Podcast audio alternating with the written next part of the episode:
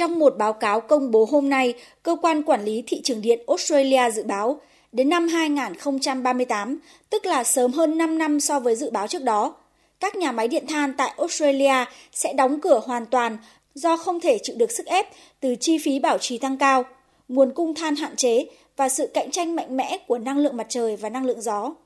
Trong bối cảnh việc đóng góp của điện than vào lưới điện đang ngày càng giảm, báo cáo dự đoán nước này sẽ phải đối mặt với tình trạng thiếu năng lượng trong giai đoạn chuyển đổi. Việc bang New South Wales, đầu tàu kinh tế và đông dân nhất Australia, ngày hôm qua kêu gọi người dân sử dụng điện tiết kiệm khi nhiệt độ lên tới 40 độ C, đã phần nào phản ánh thực tế này.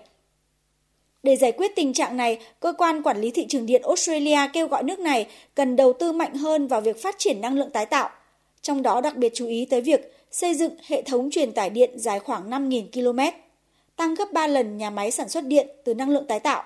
tăng gấp đôi lượng điện lưu trữ và các nhà máy thủy điện và điện khí.